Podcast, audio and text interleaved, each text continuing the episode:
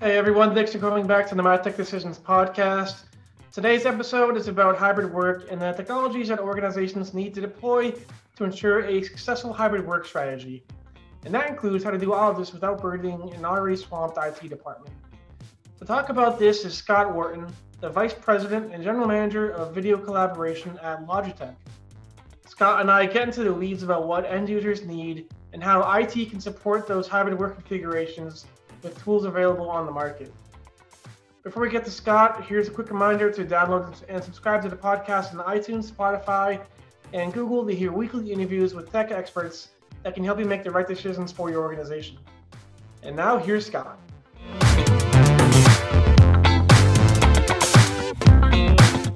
And we now welcome on Scott Wharton, the uh, VP and GM of Logitech Video Collaboration. Uh, and Scott's here to talk uh, to us about uh, remote work and, and, well, now hybrid work uh, collaboration trends in uh, 2022. Great, thanks for having me. Of course, Scott. Um, so now that we've all gotten you know pretty comfortable working remotely, um, now what tools you know do we need in the office for when you know employees do come back, or you know for organizations that are adopting that that kind of hybrid work model? Well, I think one of the things we're going to do is we're going to have to improve the video experience where people are both uh, at home or in the office. Because when during the pandemic, you know, we, we were all kind of democratized having our little boxes, and that worked pretty well, um, I think, for the most part. And and one of the ironies is when you have some people remote and some people in the office, actually can be worse in some cases. So I think part of what we'll need is better better video in conference rooms so the remote people can actually see and hear people really well. And it can't just be sticking a laptop at the end of the table or a webcam or something like that. Like I think most people know that's not good enough and right. doesn't really work. Um, so so you know specifically what kind what kind of uh, tools do you know uh, organizations need to deploy in those those those conferencing spaces that kind of can you know convince employees to come back. Yeah, I'd say part, it's part of it is a couple things. So one is there are systems now that are dedicated to work with Zoom, Microsoft, or Google, so uh, and others. But the idea is that you get a dedicated system that's reasonably priced that you can just walk into any space or conference room and you know make it easy to use, high quality audio and video. Um, the other thing is you want really good software that will kind of move the camera around. Like kind of early video systems were just this camera in the front, didn't really move you had to pick up some crazy remote control that no one, quite frankly, knew how to use. Um, a lot of the systems are a lot smarter now. In fact, uh, Logitech just announced something today, um, which we call RightSight 2, which is basically uses AI to do some auto framing.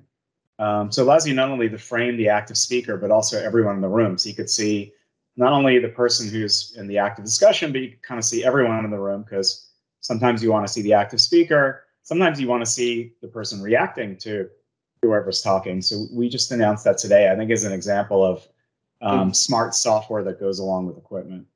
Right. So, you know, as you kind of mentioned, people got used to firing up a Zoom call from their home office or their or couch, wherever they work. Um, you know, whether at home. Um, so, how do you make sure that you know those in-office collaboration tools are as easy to use as a, as a Zoom meeting on your laptop? Yeah, that's a great question. I think historically, you know, the the problem with video was not just the fidelity of the video was it was too hard. You needed kind of a captain video to come in on a cape from IT and help people figure it out. Um, over the last few years, though, um, again, players like us working with Zoom, Microsoft, Google have come up with some systems where it's kind of one touch to join. So you put these systems in a room. They're kind of like smart tablets that are dedicated to video conferencing. So you walk in, meetings already set up, and you just all you have to do is click and join.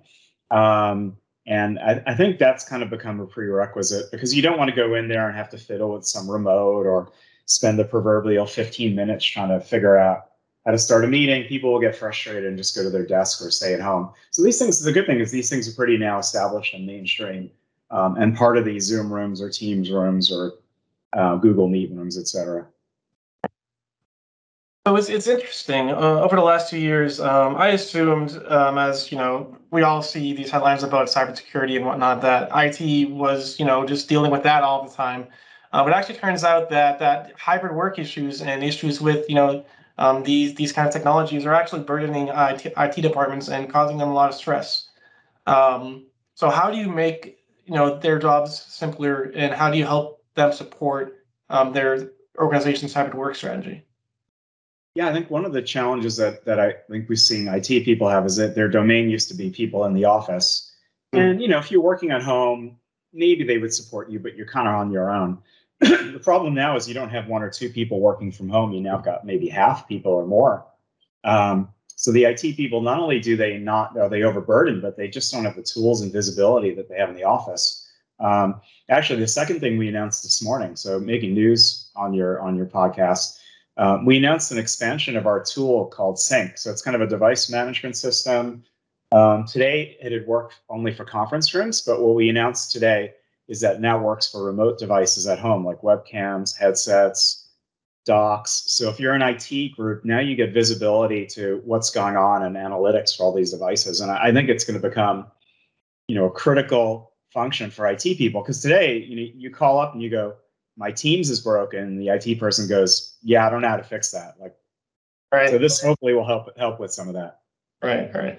So I actually just I actually was just uh, looking at that news and actually just wrote it up for the website. Um, so that covers uh, both um, you know in office collaboration tools and and those uh, you know remote tools for like like webcams, headsets, etc.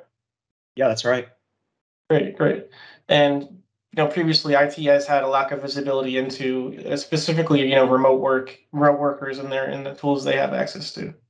Yeah, I mean, IT tools are really designed for this idea that if you want to get support, you're in the office. But the reality right. is, this whole hybrid work thing has completely shattered that notion. Mm-hmm. And uh, you just, we just haven't had the right tools. So I said, people would call up and they go, "My thing is broken," and the IT people go, "Yeah, dude, I don't, I don't know how to help you with that. Like, what does that mean, or what are you seeing?" So I think the idea is extending out that view from IT to you know basically be everywhere people work is just is critical, right. and it's just starting to roll out now.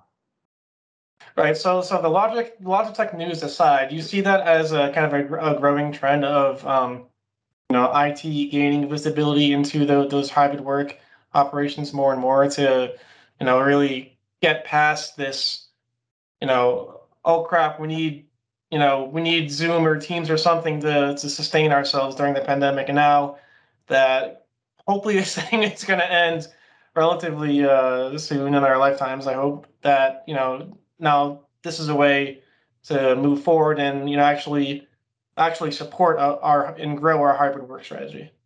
Yeah, I mean, I think if you look at historically, uh, maybe you were a techie and you're listening to this and you're at home and you can mostly figure out kind of your issues. But the reality is, most mainstream people now working at home, you know, not all of them are IT oriented. Yeah. So if they get a problem and it breaks, um, you know, they don't really know what to do to fix it. You can't just walk over to your IT bar and get mm. it fixed. So I, I think we're going to see a productivity crisis if we don't. Uh, and, and I'm sure people listening to it going, yeah, I, I, can think of something that broke. And I just had to deal with it because I, did, I didn't know how to deal with it. So this is kind of a way of addressing that on a more broad basis.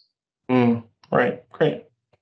Um, very good. Scott, um, what else do you do you see you know going forward in 2022 and beyond um, for you know kind of supporting this uh, idea of distributed work? Um, and what what else maybe what else do you guys have have cooking up, or you know what do you see um, in the in a broader industry? Well, I, I think when people talk about hybrid work, there's just an assumption that all right, we'll go from five days a week to you know everybody throws out two three days a week people yeah. in the office. There's a problem with that people don't want to go to the office in a lot of cases because it's not compelling enough. I mean, as an example, you want to go into the office not just because you want to work, you want to make sure that your colleagues are there. But there's a bunch of problems with that. Like, how do I know my colleagues are going to be there? Which ones? Mm. Um, and I don't want to go to go in the office and just be on a conference call by myself. So right. I think what we're finding is this chicken and the egg thing where you know management may say, I want people to come in, but if the office is empty, a lot of people are not coming in. So it needs to be something that's compelling. So part of what would be compelling is fun, maybe food or lunch or other things. But I think it needs you need to kind of know who's in the office. And today, when we ask people, how do you do it? They go, oh, I IM'd people, I emailed, like it really is very clunky and doesn't scale. So I think part of what's going to be needed is not only a system where you figure out, well, how do I find out if a desk is free if you're going to do like hot desking, but also more of a system to find out who am I going to work with, who's there. Because um, the other thing you don't want is well, two, three, two, three days a week. But if everybody comes in the same days, like you're not going to have enough resources and you won't save anything. So I think it's created this whole new problem, which I think is really interesting. And uh, we don't really know how to solve it. So I think I think there'd be players like us and others who are looking to figure out, well, how do we solve this to make it compelling enough to say, why do I go in the office, not just I should go in the office. Right. Very good. All right, uh, Scott. Thanks very much. Uh, we appreciate your time. Great. Thanks for having me.